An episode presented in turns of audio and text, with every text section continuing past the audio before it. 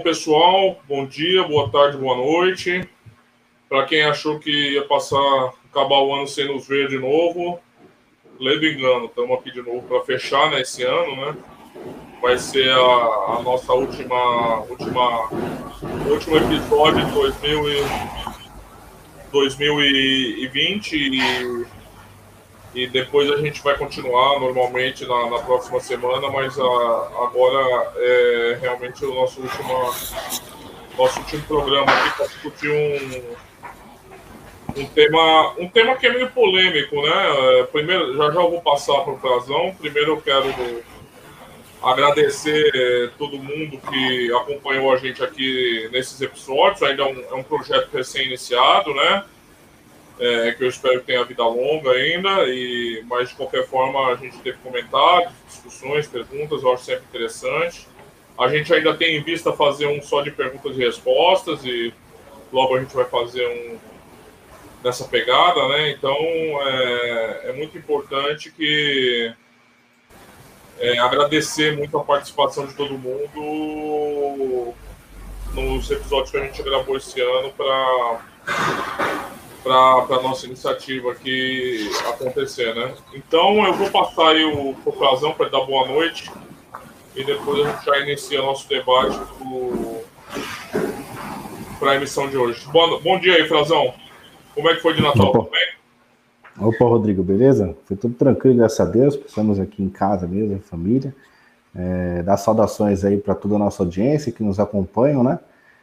E vamos para mais um episódio aqui, debater, como sempre, assuntos poucos abordados aí é, no meio do cenário esportivo, porém de extrema importância né, para a evolução e crescimento de todos. Então, acho que acredito que o tema que vamos abordar aqui hoje vai ser mais um do que a gente já tratou e vai acrescentar muito também o desenvolvimento do pessoal. É isso aí, quero aproveitar e desejar também. Espero que todo mundo tenha um Feliz Natal, tenha tido um Feliz Natal, né? Tenha aproveitado bastante aqui a família, uma situação diferente de pandemia, né? Mas, de qualquer forma, estamos vivos, né? Outras pessoas não estão e, no momento, eu acho que isso é mais importante. Bom, acho curioso, né? Hoje eu, a gente sempre. A semana passada a gente nem teve o um episódio, porque famílias em casa, dificuldades logísticas, né? É, e a gente acabou nem gravando. Né? Ele falou, ah, deixa para semana que vem que é um pouco mais tranquilo. E hoje gente está conseguindo, eu mando sempre um tema, o Frazão sugere um tema, a gente faz um preâmbulo, né, para a gente se preparar um pouquinho para a discussão aqui que a gente vai ter aqui no, na, na, na emissão, né? E eu falei, eu mandei o artigo que vai estar aqui na descrição do link, quem quiser, quiser ler o artigo, que não é, não é bem uma discussão só do artigo, tá? Mas é uma discussão para guiar, só, só o artigo serve para guiar um pouquinho o debate. E eu virei para o Frazão e, e, o artigo é Quem tem medo dos unders de gols né, nas apostas, né? E o Frazão me virou e falou: ah, Rodrigo, minha metodologia não é de under, né? Eu trabalho com metodologia de over e gols e não é de under. Então, mas aí a gente pode discutir e tal, né? E eu achei curioso, né? Achei curioso para não falar isso, de fato, quem acompanha o trabalho dele é mais focado em overs e também handicap asiático e tal, né? E no, no Moneyline e tal, mas é, na, no quesito gols, quando o Frazão vai trabalhar gols, ele não trabalha under, né? Ele busca sempre as oportunidades dos gols, né? E isso é, um, é uma coisa meio disseminada, né, entre os apostadores, né? Quando a gente observa é, a maioria dos apostadores, né, é, eu incluso, tá?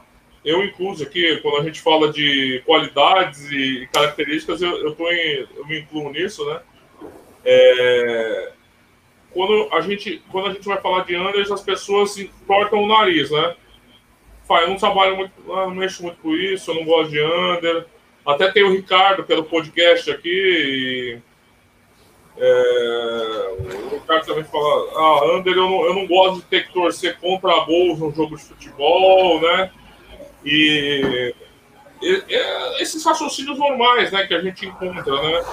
É, e o under e o over é sempre uma, é uma das linhas binárias das apostas, né? É, não são linhas que tem três opções, só é um lado ou outro, né? Então, existe um certo antagonismo, não antagonismo de escolha, mas assim, ou você, você, você trabalha de um lado ou de outro, né? E via de regra a gente encontra no mercado dos apostadores uma afeição maior nos overs do que nos unders, né? É, é normal a gente observar isso. E aí eu pergun vou perguntar para o Fazão se ele também tem, primeiro, se ele vê também essa visão no universo das apostas. Ele eu sei que trabalha overs, né? E a gente vai tentar entender aqui o processo que levou ele a privilegiar os overs em detrimento de, de unders nas apostas esportivas. Mas assim, é, você percebe isso também, Fazão? Uma maior, uma maior aptidão dos apostadores mais para os overs do que para os unders? Opa, é, só fazer um parênteses aqui sobre o seu artigo, inclusive eu recomendo veemente aí que todos leiam. Eu me surpreendi com as estatísticas que você colocou ali com relação a, vamos dizer assim, ao equilíbrio, né? O equilíbrio em si das ligas com relação ao mercado over e com o mercado under. É, eu não tinha essa noção, realmente não fazia ideia de que havia tanta aparelhagem assim, entre um mercado e o outro. Né? Se você notar, há poucas diferenças entre as principais ligas da Europa, com exceção da Bundesliga, que se sai um pouco maior, melhor é, no mercado de over, mas comparação às outras ligas, você vê que há um equilíbrio ali em 52%, 48%, 54%, 49%, então é, é um mercado que, embora, como você bem citou, não seja muito explorado né, na comunidade esportiva, mas é um mercado que tem tem, tem, tem campo, né, tem mercado para ser explorado, né, tem, tem conteúdo, tem jogos que realmente proporcionam é, o under e realmente você tem aí um cenário para se trabalhar. Claro que, no meu ponto de vista, é um mercado que requer, pelo menos no tocante à minha opinião, que preferi o over, um perfil bem mais, vamos dizer assim, aguçado emocionalmente para poder lidar com esse tipo de situação. Porque você não está indo contra um time ou outro, né? O objetivo do jogo é ter um vencedor. Então, se você, você tem um time de um lado, um time do outro. Agora, você apostar em under, under goals, você está indo contra a lógica do jogo, né? Porque a, a tendência é que, que, a tendência é que saia o gol. É, ambas as equipes estão procurando gol. Então, na teoria, já são dois contra um. Já são duas equipes contra você, porque os dois vão querer procurar fazer o gol e você está indo contra, é, contra esse evento, que não sai o gol. Então, acredito que tem que ter um emocional, né, principalmente under limite, né, que eu trabalho no over limite, buscando mais um gol ali próximo do final do jogo. É, e tem pessoas que também trabalham no under limite, que é para não sair esse gol no final do jogo. Né? Então, eu acredito que o lado emocional, a habilidade técnica, da frieza de trabalhar nesse mercado, ele vai exigir muito mais do que, do meu ponto de vista, do que do mercado de over. Então já começa por aí, já começa a fazer o filtro, né? Então muitas pessoas não têm esse emocional para lidar com esse mercado. Então justamente por isso, nem preferem, né, nem se dão o trabalho, vamos dizer assim, de tentar criar um método, de tentar trabalhar nessa linha de gols. Acho que a partir daí já começa a fazer o filtro, né? Do, do, do cara que vai trabalhar no over e para o cara que vai trabalhar no under. Às vezes o cara tem até habilidade para trabalhar no under, em questão de método, mas o emocional não lhe permite trabalhar com eficiência. Então, até por isso que eu acredito que as pessoas já prefiram, não, eu não gosto do under porque, não sei, não gosto. Na verdade, às vezes ela nem sabe que não, não, o problema em si é o emocional, né? Que não tem um emocional aguçado para trabalhar nesse mercado. Então, acho que o próprio esse primeiro requisito, vamos dizer assim, já começa a fazer o filtro de quem vai trabalhar ou não nesse mercado, né? É interessante o que você falou, é, concordo. É, é, às vezes não tem nem o olhar para os Anders, né? a pessoa nem olha criticamente assim para o mercado, né? Fala, não, pelo amor de Deus, não dá, isso aí, Under, eu não consigo. E essa parte que você falou da natureza do futebol, concordo totalmente, até está no artigo também um pedaço lá, que eu acho que um dos objetivos é, é porque de fato, o, o gol é o grande objetivo do futebol, né, Frazão? É o grande momento do futebol, é, o, é, o, é, a natureza do esporte, se a gente pode falar disso, né? É, é, o, é o gol, né?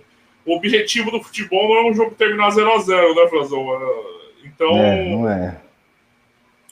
Eu acho que isso influi um pouco, total, bastante sobre a visão que as pessoas têm também sendo o gol grande, grande é o ápice, né? O ápice técnico, o ápice emocional da torcida. É, é, é para isso que os times são treinados. Aqui não estou desmerecendo sistemas táticos defensivos. A gente até vai discutir isso, que eu vou perguntar para o Fazão depois, como ele enxerga essas coisas. Mas, assim, é, vencer jogos implica em fazer gols e não levá-los, né? E por isso que concordo totalmente nesse aspecto, né?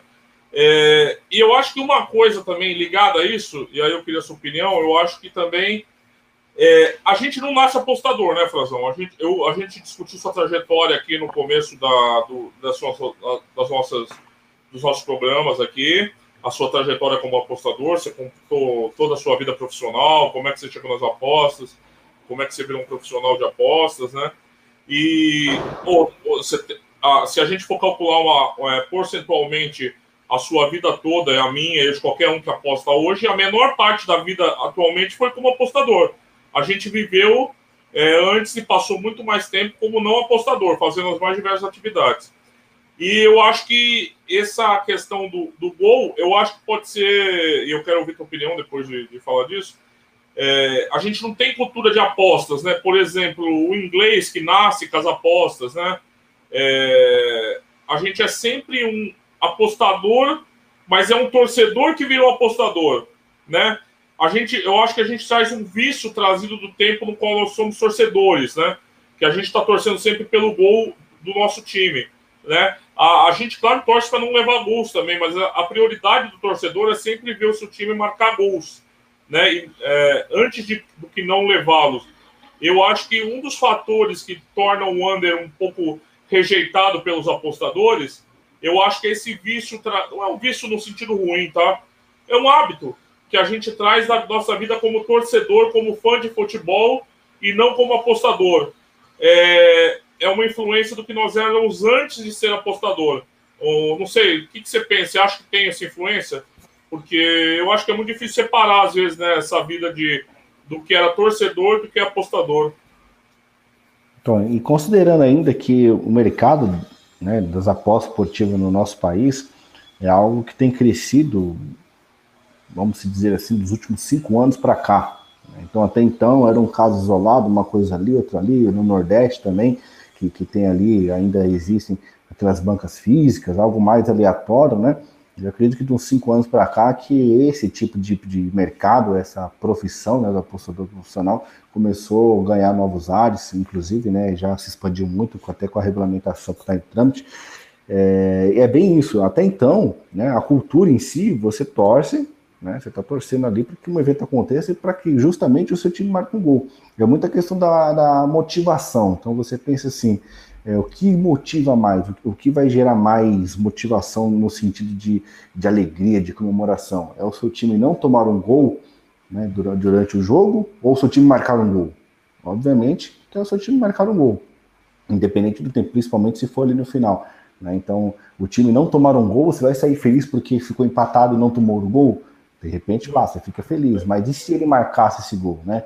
Ah, o tamanho da euforia, tipo, é muito diferente a questão da, da emoção, né? O tipo de comemoração é muito diferente. Você até pode comemorar um empate, pode comemorar um 0 a 0 mas se for 1 a 0 né, independente de para que lado for, né, claro que se um time marcar o outro e o outro não, e vice-versa, alguém vai ficar feliz, alguém vai torcer para aquele time e vai ficar feliz com aquele gol.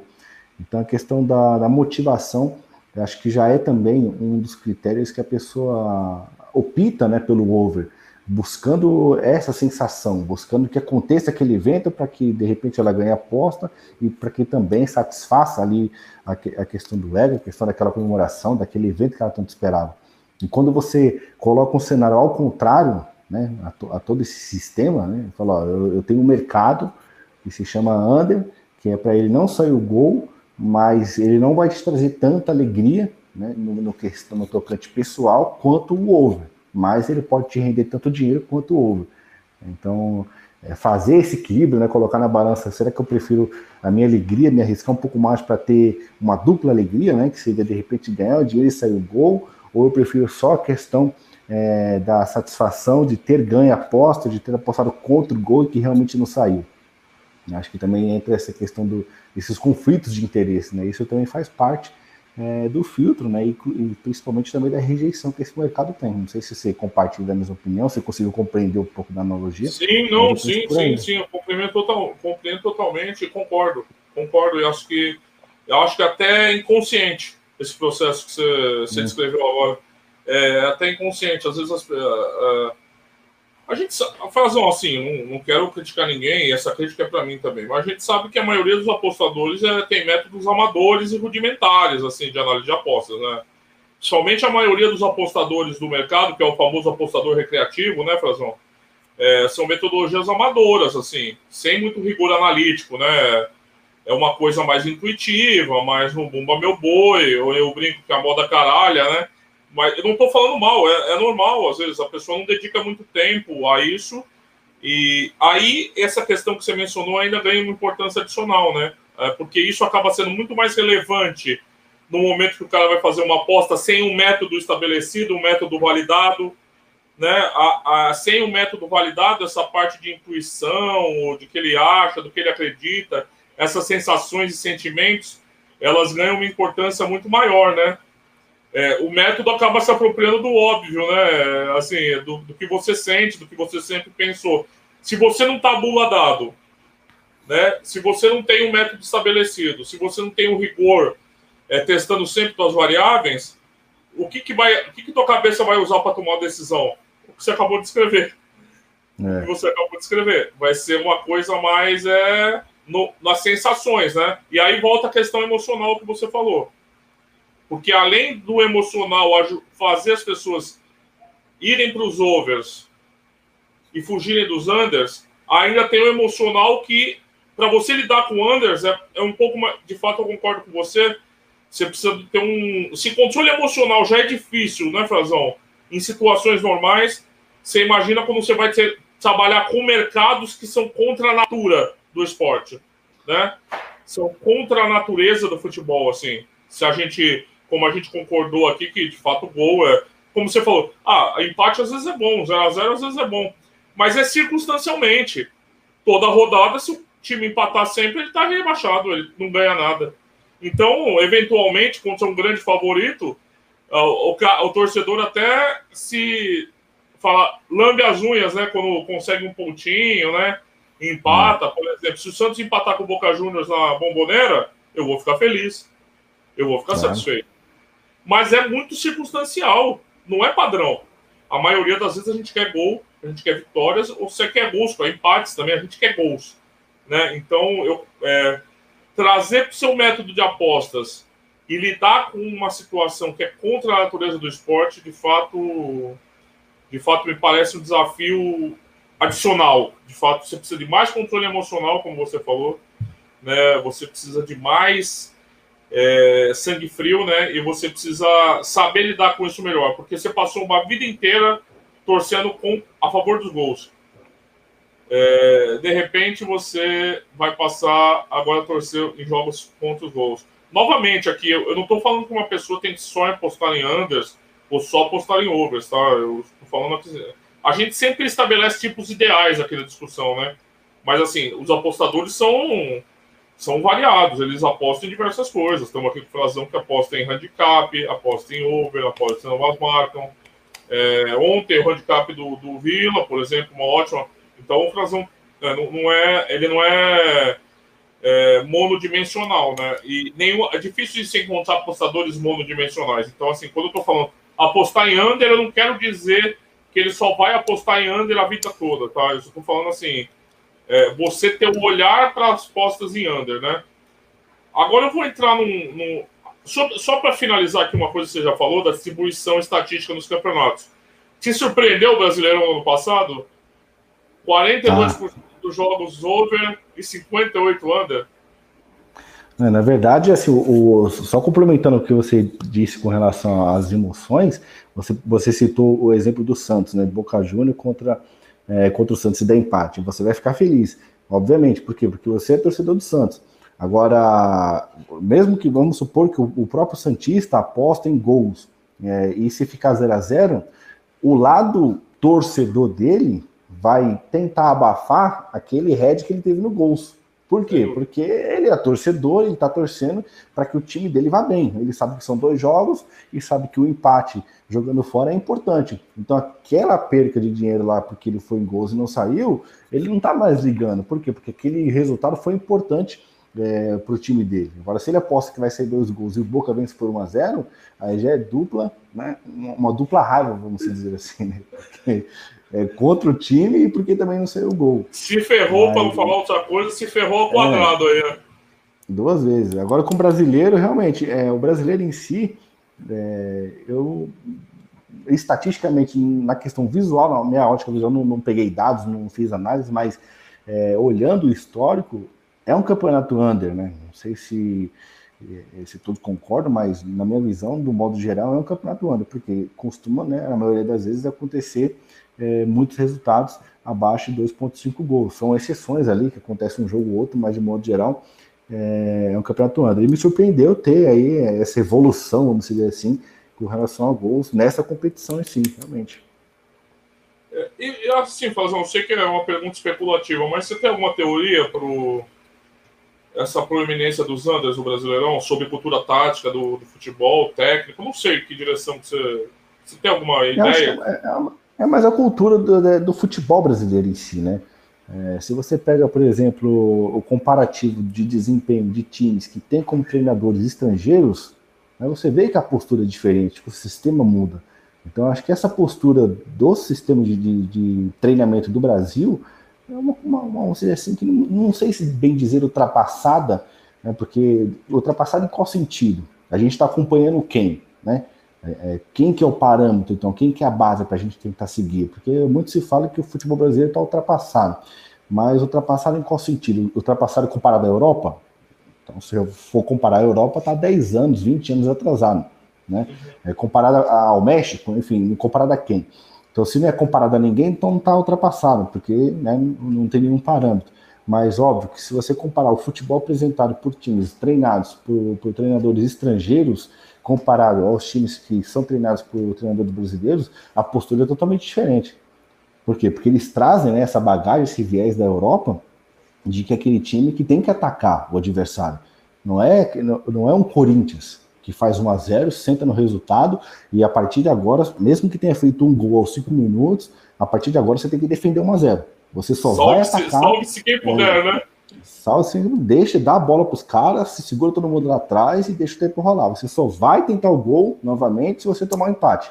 Né? É uma postura do time, não sei se é uma cultura, é uma cultura que foi implantada lá e não, ninguém consegue tirar essa cultura, porque entra técnico, sai técnico, todo mundo que tenta fazer diferente faz o time jogar mal e cair na tabela. Né? Todo mundo que tenta então voltar para o sistema do Corinthians, mais compacto, vai lá, faz um gol e se defende, aí o time começa né, progredir devagarinho e vai subindo. Então é uma cultura do time, uma cultura do elenco, será que a diretoria impõe esse tipo de cultura, mas é uma cultura. Então a cultura do futebol brasileiro é muito influenciada por isso. Você fez o resultado, você espera. Você espera a reação do adversário. Se aquele adversário vai ter força para contra-atacar, né, ter ali a, a, sua postura reativa e empatar, tentar buscar a virada, já é um outro cenário. Mas se você faz 1 a 0 poucos times, né, dentro da, da, possibilidade ali, se o time adversário que sofreu o gol vai tentar reagir ou não, poucos times vão continuar na intensidade para marcar o segundo gol. Né? Já é uma estratégia do time brasileiro. É, na teoria, né, se você pegar na teoria, seria o certo. Você fez um gol, então você espera um pouco para ver qual é a reação do, do time adversário. Se o time adversário vier para cima para tentar buscar o resultado, então você vai adotar ali a sua estratégia e buscar trabalhar nos espaços que serão cedidos para tentar ampliar é, o marcador. Ah, não diferente, né? Você fez um gol, na hora que sair a bola, você continua abafando para pegar e fazer o segundo gol, como é o Liverpool, né? Como era o Barcelona um dia. Então, acho que é muito questão da cultura do treinamento, né? da cultura implantada dos treinadores brasileiros, né? Você pegar times como disse, que são treinados, né? são treinados por, por treinadores estrangeiros, a postura já muda. A postura já muda. Você pega aí, por exemplo, o JJ, aí, o Jorge Jesus, que treinou o Flamengo. O Flamengo era um time que fazia um gol, se você não tomasse cuidado, você tomava 3, 4. Entendeu? Por quê? Porque era um time que mantinha a intensidade. De repente chegava ali uns 70, 75 minutos, 3 a 0 4 a 0 tirava 3, 4 caras, entrava outros novos e ia para cima também. Então a dificuldade dos adversários contra o Flamengo e Jorge Jesus era não tomar o primeiro gol. Por quê? Porque se tomasse o primeiro gol, o time ia continuar indo para cima e se você se expor, é, é, fosse se expor para tentar o um empate, você tomaria goleada. E muitos tomaram goleada por conta disso. né, tomaram o primeiro gol, vamos tentar reagir, deram mais espaço, e aí é, é foi aquele time que foi. Agora, a, a, enquanto a cultura né, dos, dos, técnicos brasileiros, não digo nem só dos técnicos, né, acredito que muito dos jogadores em si é, já tem essa cultura implantada, afinal de contas, já nascem com essa cultura, vão treinando nessa cultura, né, e conhecem alguma coisa diferente, aqueles que se destacam e vão para a Europa, mas fora disso, é, o certo, né, vamos dizer assim, que o certo seria essa cultura que se vive hoje em dia. Então não dá nem para para criticar, né? Lógico, se a gente for comparar com outro, outro estilo de, de, de jogo, né? como há na Europa, obviamente que você vê o, o, futebol brasileiro uma defasagem muito grande. Mas é questão de, de base mesmo, né? Quem que é a base, né? Você vai se basear em quem? Né? Essa é a questão. O parâmetro, né?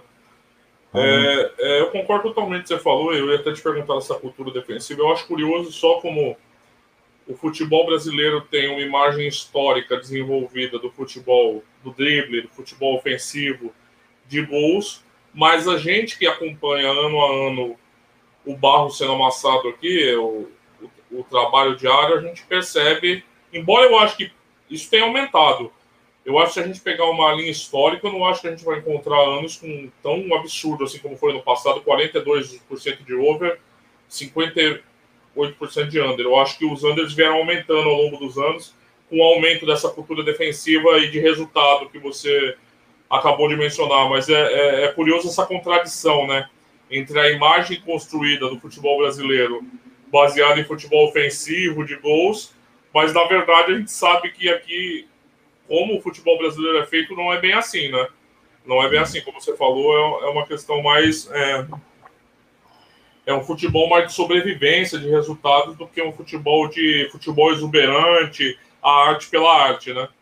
Eu acho. Não, se você pegar numa geração da, da nossa aí, geração dos anos 80, é, você, eu não me lembro muito bem, sou ruim de, de memória assim, mas eu lembro assim vagamente uns flashes que 2000, 2005 para 2010 você tinha finais de campeonatos paulista é, com dois, três gols no primeiro jogo, dois, três gols no segundo jogo. Então, é, além da atmosfera da final, era gol lá e cá. Né? E, e, você tinha jogos de 2 a 2 jogos de 3 a 3 né? jogos de 4 a 3 Hoje em dia você, é difícil você ter, ter esse cenário. Vai acontecer, lógico, um cenário ou outro, mas é, que nem aconteceu recentemente o Flamengo quando é contra o Bahia. Que jogo foi aquilo, né? Você imaginava que o Flamengo fosse amassar o Bahia e de repente o Bahia ali conseguiu uma força que ninguém sabe onde veio, virou para cima do Flamengo, o Flamengo virando para cima do Bahia, e foi aquele jogo que realmente é emocionante. Um jogo de futebol assim que realmente te prende, né? E faz você assistir a partida. Depende se você é torcedor do Bahia ou do Flamengo, mas é algo que te prende. Mas o cenário em si, esse cenário é bem esporádico. Quando que a gente vai ver esse cenário novamente, né? Quando que a gente vai ver toda essa atmosfera do jogo, que um vira, o outro corre atrás, vira, e o outro vai atrás de novo. É difícil isso acontecer. Tem sido cada vez menos constante isso daí. É, você falou bem do Flamengo, né? Você vê a dificuldade que o Flamengo tem hoje para se readequar a uma nova realidade, né? A saída do Jesus. Né? É o mesmo elenco, Frazão, eu acho que até um elenco mais forte que do ano passado, né? E o time não consegue andar, né? Você não consegue se readaptar, né? A uma nova realidade, né? E isso deixa os torcedores meio malucos, né? Porque e essa disparidade também eu enxergo naquela questão que a gente estava discutindo, né? Quando a gente olha para os campeonatos, salvo algumas exceções, é, como você falou, é sempre 52-48, 51-49, over-under, 50-50. Mas se a gente pudesse tirar uma estatística de porcentagem de apostadores que apostam mais em over do que em under, a gente acha que a gente pegar uns 80% dos apostadores apostam mais em, em, over do que em under, né? É, e é um descompasso estatístico, né? Quando a gente está olhando. É... Deixa eu te perguntar uma coisa mais prática, assim, como é que você, você classifica as equipes que você analisa? Se, estilo de técnico, se é retranqueiro, se é time defensivo. Como é que você faz essa sua pré-análise, assim, para depois é, ir para as apostas, assim, fazer só uma ideia de como você trabalha, como é, como é que é o, como é que é a casa de máquinas do, das apostas do Frazão, nesse caso, assim, das equipes, né? Então, na verdade, eu não, eu não faço muito. Eu não levo muito em consideração a questão do, do sistema defensivo de cada equipe no sentido de marcação de gols ou não. Eu, eu olho mais a questão das motivações, de quem são as equipes, é, o histórico, eu levo muito em consideração o histórico do confronto direto entre as equipes, porque é, isso também conta. Claro que se você pega um time que ele toma poucos gols, né, que ele sofre poucos gols, você já sabe ali, você já tem uma noção de que a postura daquele time é, é mais retranqueira, né? Embora ele não tenha essa exposição de marcar muitos gols, mas a sua característica, vamos dizer assim, é mais defensiva, é mais trabalhar por uma bola, é mais trabalhar por um lance isolado, escanteio, falta, de repente cavar um pênalti, uma coisa nesse sentido. É, mas no meu, no, no, meu método de trabalho eu procuro mais avaliar outros pontos que não seja somente a questão da formação, entendeu? A formação é um dos pontos, mas não tem tanto peso assim na análise. No caso, você acha que você falou aí de motivação, você acha que o, a motivação se sobrepõe assim? Se fosse colocar pesos, sim. Você acha que a motivação tem mais peso como variável do que o estilo da equipe? Vai, se a gente pode falar disso. Sim, sim, é, é, tem mais peso. Eu considero a motivação, assim, vamos dizer, de 0 a 10, uma motivação comparada a, outras, a outros critérios, uma motivação 7. Entendi. Eu acho que também tem um exemplo nos anos 2000, né, que é o time, o time do Muricy, né, o São Paulo ter campeão ali, né? Que era um time que tomava 8 gols no campeonato, fazia 12 e era campeão. e era campeão, né? Era, era um... eu nunca gostei, né? Eu respeito as conquistas, o resultado, mas eu sempre achei assim tenebroso aquele, aqueles, aquelas equipes do, do, do Muricy, assim. No... Ah, eu prefiro gols, mano. Eu prefiro gols. É, não, não, não, só, não, não à toa, né? Fui pro mercado de over, mas é, eu prefiro jogos que tenham gols realmente. Pra, lógico, para você unir tanto a questão profissional, né? De você estar trabalhando ali no, no mercado esportivo, e você também ter em contrapartida ali é, aquelas emoções como torcedor em si, como um bom apreciador do futebol, independente de ser o seu time que está jogando ou não. acredito que quando você assiste uma partida que tem vários gols, pelo menos, mesmo que não haja os gols, mas que você note que as duas equipes estão procurando o gol, isso faz diferença, né? Faz diferença tanto no seu trabalho, questão de você estar tá assistindo também. Agora, você pega aquelas equipes que um de repente marcou, ou tá empatado o jogo, chega nos 70 minutos, um tá com medo do outro, né? Um tá com medo de atacar porque o outro vai contra-atacar e fica só rodando a bola de um lado, rodando a bola do outro, vai pro meio de campo, volta para trás, tá? Acho que fica um jogo chato e tem se tornado cada vez mais chato, né? Não só por essa postura, mas também por outras outras questões também, como VAR, enfim, como outros pontos aí que deixam o futebol mais limitado, vamos dizer assim. Ele fala do VAR que roubaram mais o gol do Santos no final de semana. É... E se falar que bateu na mão, eu já te tiro da missão. Tô brincando. eu nem vi o lance, eu nem vi. Falando um pouquinho, pegando o gancho aí que você falou, sempre gostei de gol, sempre fui para gol. Como é que foi o teu processo aí de especialização em, em, mercado de overs, assim, ambas marcas, assim, o processo histórico da tua carreira aí? Você chegou a, apostar em under, olhar under, ou você fala, não, pelo amor de Deus, isso não quero perto de mim, nunca nem olhou para isso. Como é que foi a tua história nesse quesito? Como você tomou a decisão, assim, e acabou se, se especializando nisso? Então foi meio por acaso, né? No início, assim, das apostas que eu comecei ter um direcionamento para que lado.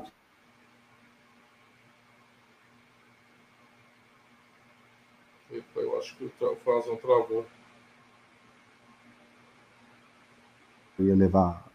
É, Calma aí, você pode recomeçar a responder porque deu uma travada. Você ficou travado Travou? aqui. É, se puder recomeçar do, de, desde, desde o início mesmo, eu agradeço. Então, é, o, o, mercado de gols ele foi escolhido de forma meio aleatória. É, aconteceu por acaso, na verdade, não foi nem aleatório, aconteceu por acaso, porque quando eu comecei a direcionar um pouco do, do meu método de trabalho, direcionar um mercado para trabalhar, eu percebia que eu fazia muito mais gols do que under. Né? Eu, sempre, eu apostei também em under nessa trajetória eu também apostei. E aí vai aquela questão de você fazer é, as anotações e ver aonde você está saindo melhor, né, em questão de perfil. Então, é, diante daquele histórico, diante daquele desempenho em que registrei as minhas apostas, eu notei que tinha uma disparidade enorme em questão de, de mercados, o mercado do ovo com o mercado de ano. Então, a partir daí eu já eu já nem insisti, eu já nem tentei criar um outro método, alguma coisa assim no mercado de under. Então já notei que realmente o meu desempenho era extremamente melhor no mercado de over comparado ao mercado de under. Então a partir daí eu já fiz o filtro, já eliminei esse mercado assim do, do portfólio, vamos dizer assim. É, justamente por conta do perfil, buscando realmente é, o objetivo do jogo, né? Volto naquela questão que a gente já falou, que é o objetivo do jogo, o gol. Então, dentro do meu perfil, dentro do meu método de trabalho, eu preferi o mercado de, de over goals, né?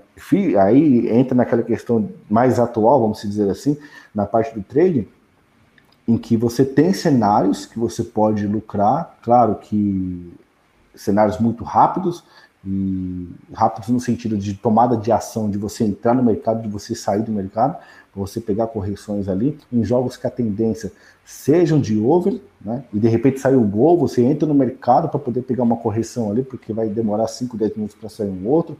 Aí já é uma questão mais técnica, questão mais, mais avançada, que de repente a gente pode abordar mais para frente. Mas tecnicamente, assim, o meu perfil foi direcionado para o mercado de, de over naturalmente. Então, de base né, dos históricos, das anotações, foi concretizado, então, a certeza de que eu deveria ir para esse mercado ao contrário do Under. Deixa eu te perguntar uma outra questão mais técnica também. Você selecionou alguns jogos para analisar e você, um dos jogos, você olha e você, você fala, esse jogo, aquela análise técnica é jogo de under. Você chega a olhar as odds de under ou você já descarta? Descarto. Você já descarta. Você nem vai olhar nada. Você nem vai olhar nada. Não, eu nem, eu, nem, vamos dizer assim, é, vou tentar cair em tentação para tentar fazer algo diferente do método. Entendeu? Eu vou seguir o método. Então, o método é no mercado de ouro. Então, se eu vejo que, por exemplo, naquele confronto direto das equipes, é, embora ela esteja marcando gols com regularidade e de repente sofrendo alguns também, mas no confronto direto, que é um ponto que eu também avalio, existe esse equilíbrio, né, esse equilíbrio, esse histórico under, então eu já descarto. E aí entra aquela questão: você vai olhar a, a odd do over. Se realmente aquela odd do over está bem parelha a do under, ou abaixo do que você realmente acha como valor, então já descarto. Já nem penso em uma outra coisa, penso em trabalhar em ano, já descarto. É, você foca bastante, então mesmo, né? Para não, pra não ficar muito atirando para todo lado, assim, né? É, porque isso vai, de certa forma, isso vai acabar atrapalhando. Porque se eu fizer isso em uma partida automaticamente, se eu fizer em uma ou em duas, é, esse viés mental vai fazer com que eu faça em outras partidas. Então, de repente, eu não estou, eu não estou planejando entrar, por exemplo, é, nesse último jogo que eu, que eu coloquei lá foi o Sevilla contra o Vila Real. Então, a minha análise era, aliás, foi. Brighton e Arsenal. Isso. Não, Ontem não, foi, foi, o, o Chelsea e o Aston Villa. Chelsea e Aston Villa, isso daí, misturei tudo. Chelsea e Aston Villa. Então a minha ideia era o quê? Trabalhar a favor do Aston Villa. Mas como que eu poderia trabalhar a favor do Aston Villa? Se eu fosse na vitória deles, eu estaria sendo, vamos dizer assim, um pouco imprudente. Eu estaria ignorando, né? Ignorando uma forte equipe que precisa de uma recuperação, que vai jogar em casa, que perdeu para o arquirrival e precisa dar uma resposta. Então estaria ignorando tudo isso. Então até citei na análise. É possível que o, o Chelsea vence a partida. É possível que ele vença. E aí, essa vitória ah, me daria, é, me daria uma, uma, uma devolução, daria um void, né? uma vitória por um gol de diferença. Porém, né, eu não posso ignorar o desempenho isso, do Aston Villa. Mas eu não vou. E aí eu tenho. É, eu já tinha esse planejamento para esse jogo.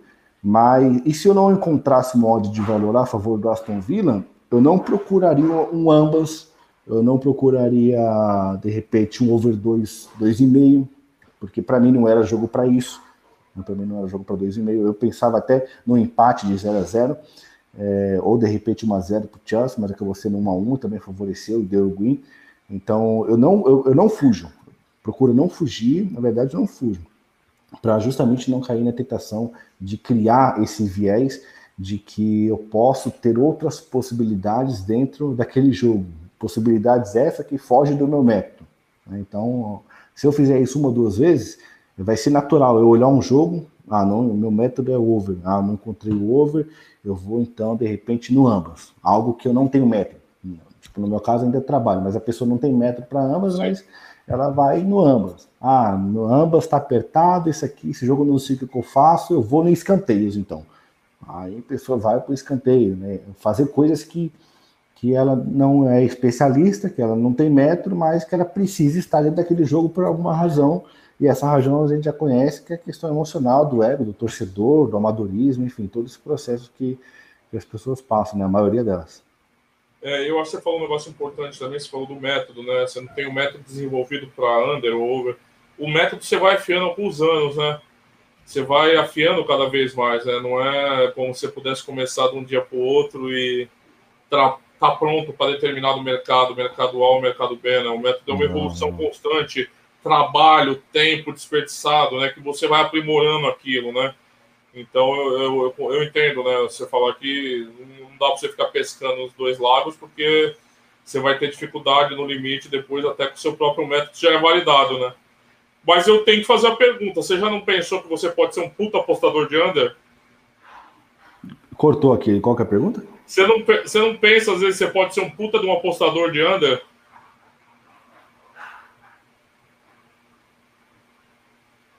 Não foi?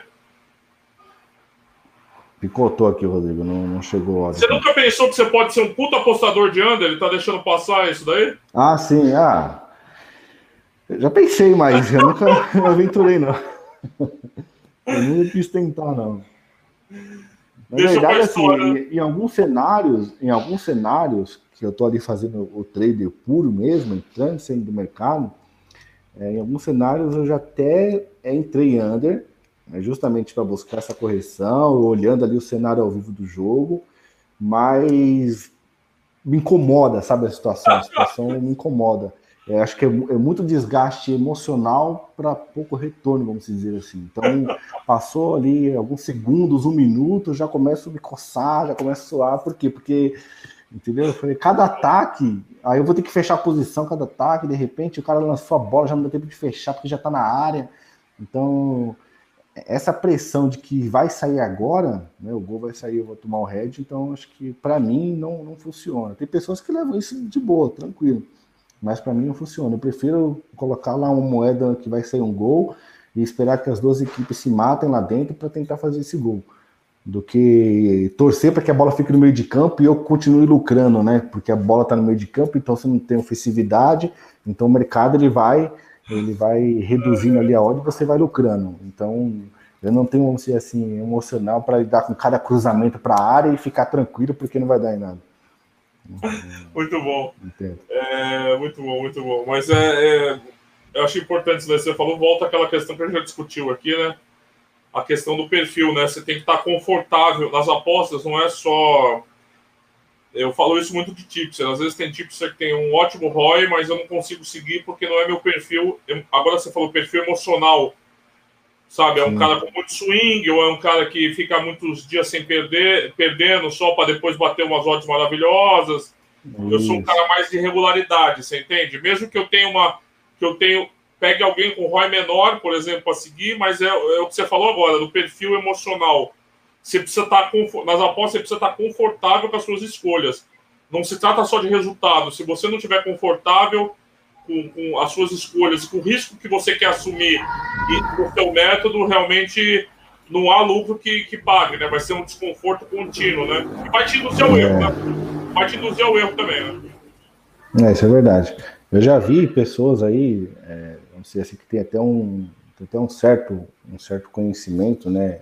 Aliás, um certo, um certo nome no mercado esportivo, é, apostar em determinado jogo que vai sair gols, mas que não saiu gols, mas saiu é, o escanteio e também saiu o pênalti. Tipo, a pessoa sai tirando para todo lado e você, o cara que segue aquilo ali não vai ter lucro, não tem como ter lucro.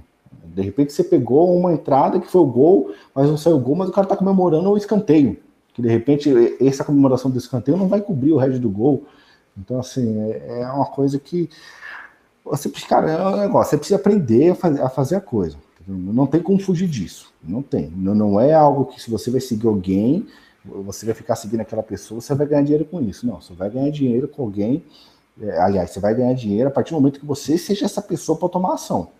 Você precisa, lógico, como a gente já citou aqui, você tem alguém ali para ter uma referência, né? No início da sua trajetória você seguia aquela pessoa, seguia as dicas dela, mas com o passar do tempo você tem que ir estudando, você tem que, ao invés de pegar cegamente a dica daquela pessoa, você tem que confrontar justamente por que ela chegou é, naquela decisão para você concordar ou não em fazer essa aposta. Inclusive, essa do, do Chelsea contra o Aston foi um debate lá no grupo.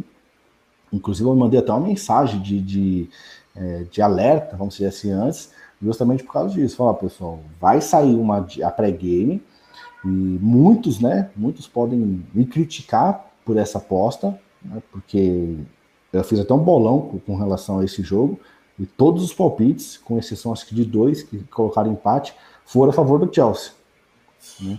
Por quê? Porque consideraram justamente só o fator do, do Chelsea. Ignoraram o Aston Villa.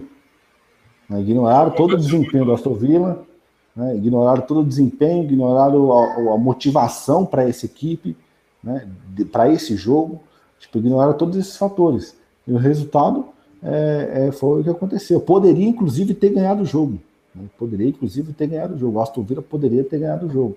Mas, enfim, não aconteceu. Mas quando você vai analisar uma partida, você tem que eliminar o máximo de emoção possível. Eliminar o máximo de emoção possível para que você esteja de posse da, da, da, da parte técnica para você definir se você vai entrar no mercado ou não. A motivação é das equipes, não é sua.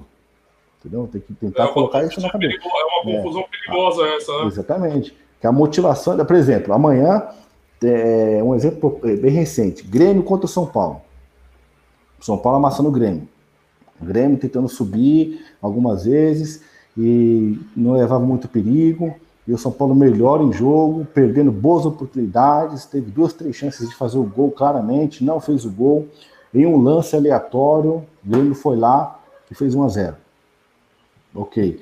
Fez 1x0. Pro time do Grêmio foi o ápice, porque o Grêmio sabia que não estava jogando bem. Claro, os jogadores sentem isso, sabia que o São Paulo estava melhor e fez um gol, jogando em casa numa decisão. Então, para eles, aquilo foi muito motivador. Então, toda essa, essa motivação de ter feito o gol foi concentrada em quê? Em não tomar o gol agora, em não tomar o empate. Estava no segundo tempo. Obviamente que o São Paulo sente isso, né? Sente pelo fato de que sabia que estava melhor, sabia que desperdiçou algumas chances e tomou um gol. Então essa motivação é refletida em campo. Dá uma queda, São Paulo, né? dá uma queda. O dá uma queda. O São Paulo ainda tentou. Gol, o São Paulo não fez mais nada. Não fez mais nada. O São Paulo ainda tentou, tentar dar uma reagida ali, mas não conseguiu manter o ritmo que, que, que vinha mantendo. Isso com faltando aí 20 minutos para o jogo. E o que, que eu fiz nesse jogo? Eu abandonei. Eu entreguei a toalha. Eu falei, ó, eu não, não estou confortável emocionalmente para continuar analisando esse jogo. Entendi. Fui bem claro pessoal. Eu falei, ó, é, chegou um momento né, que, eu, que eu tenho que ter a consciência de que o meu lado torcedor, né, porque é uma semifinal de um título inédito, São Paulo jogava melhor, teve chances e não, não fez e tomou gol. Então eu fui tomado por uma apreensão e uma vontade de que o São Paulo empatasse mais pelo torcedor muito mais pelo torcedor do que qualquer parte técnica ali profissional. Então, o que, que eu fiz?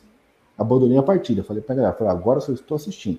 Não tenho mais emocional, mais técnica para analisar esse jogo, analisar os lances e posicionamentos do pessoal, do, dos times, né?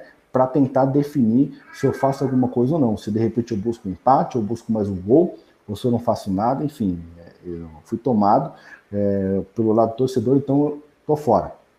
Eu acho que saber lidar com essas emoções, você não vai saber lidar do dia para noite. Você também só vai aprender a lidar com isso se você quiser aprender a lidar com isso. É um processo. É um processo diário. É aquela questão do tempo de tela que o pessoal fala, né? Tem que ter tempo de tela. O tempo de tela não necessariamente vai te gerar a experiência, porque você pode ficar anos batendo na mesma tecla, na tecla errada e não evolui. Então, você quer evoluir? Você quer evoluir, você tem que pagar o preço. Né? Se você quer evoluir, você tem que pagar o preço. Você tem que realmente é, ser diferente da manada. Entendeu? Você está todo mundo indo para a esquerda, mas você quer algo diferente, então você vai para a direita. Né? De repente, o caminho vai ser muito mais árduo, obviamente, mas os seus resultados vão ser muito mais expressivos do que quem está ali é, acompanhando todo mundo e girando no mesmo ciclo. Então, é a questão de você realmente querer, querer evoluir né? e pagar o preço para isso.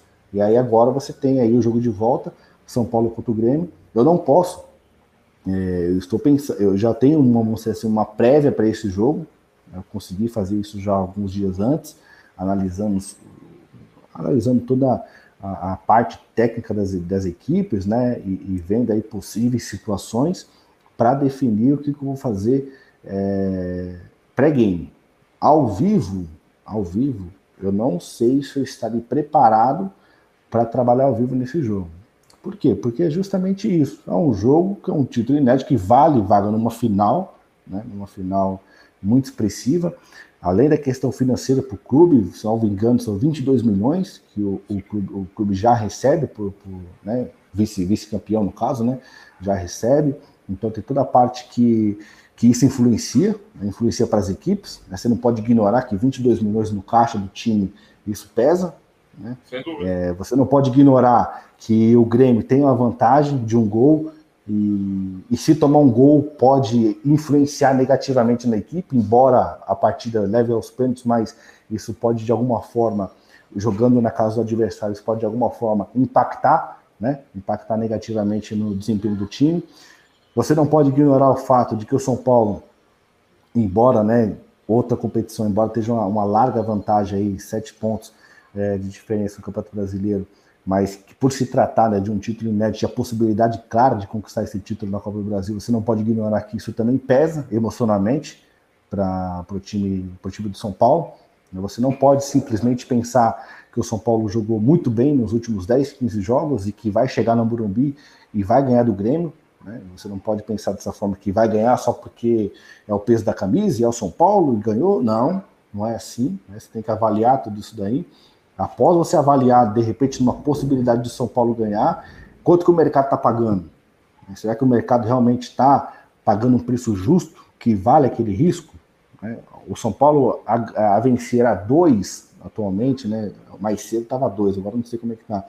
Pagando dois, eu não vejo de repente tanto valor para game, né? pagando a dois. De repente uns 2,20 já começa a chamar um pouco mais de atenção. Em algumas casas está pagando 1,80. 1,80 para mim, na minha análise, está desajustado. O São Paulo não é tão favorito assim. Né? Comparado à atmosfera do jogo. Né? Se é um jogo, o Campeonato Brasileiro, né, nessa briga que tá, faltando 12 rodadas e tal, São Paulo pagando dois, eu entro de olho fechado. Por quê? Porque a atmosfera é diferente, o jogo é diferente. Então você está falando de uma semifinal que vale vaga para uma final. Para o time do São Paulo é uma final inédita, né? um título a ser conquistado inédito, então tudo isso pesa. Se o time de São Paulo vai ter emocional para lidar com toda essa pressão, já é uma outra história. Eu acredito que sim. Né? Já adiantando assim, eu acredito que sim. Acredito que vai conseguir é, entrar bem, acredito que vai conseguir se posicionar e tentar buscar ali o gol. Né?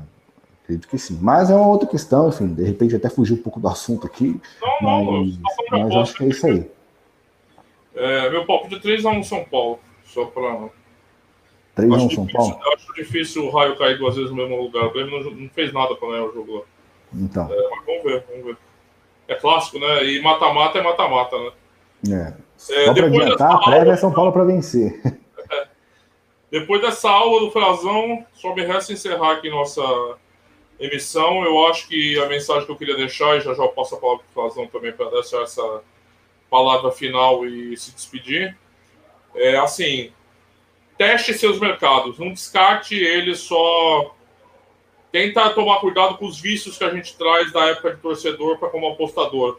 Tinha um participante sempre do podcast, o João, era um cara muito mexido com inteligência artificial, é, é, machine learning, e ele fez, rodou, sei lá, 20 mil jogos, under em todos, com as odds é, fornecidas pelos monitores, e o under era ver mais. Olha que curioso, né? Ele misturou todos os campeonatos. Então, assim, para qualquer apostador é, é o teste, né? A experiência, como falou, o Frazão falou, né? É, não, não, não abra mão sempre da experiência, da tabulação dos dados para seguir teu caminho. Quero deixar aqui uma mensagem também de ótimo ano novo para todos do canal e para quem acompanha a gente aqui, o público do Frazão. É, que 2021 seja um pouco melhor. Acho difícil ser pior, mas é aquilo que eu falo sempre, o buraco nunca tem fundo, né? Essa é uma certeza que eu tinha, tenho na vida. O, o buraco nunca tem fundo, mas esperar que... Pode ter porão, né? seja melhor e que para todos nós, tá bom? E agora eu vou passar o Frazão também para ele deixar a mensagem final dele sobre o tema e também a, despedida dele de 2020. Vai, Frazão. Valeu, Rodrigo. É isso aí, acho que é, é, não existe, eu, inclusive eu comentei uma, uma frase, aliás, eu publiquei uma frase no Instagram justamente sobre isso. Não existe o melhor método, existe o melhor método que funciona para você. Né? Então, para mim, funciona muito bem o over. Né? De repente, para o Rodrigo, um exemplo, se for, poderia ser o André. Para outro, poderia ser só empate. Conheço gente que luta só com empate. Então, assim, você precisa conhecer. Né? Obviamente que no processo de, de amadurecimento, de, de, conhecimento do mercado esportivo, você vai apostar em tudo que é mercado. Isso não é ruim.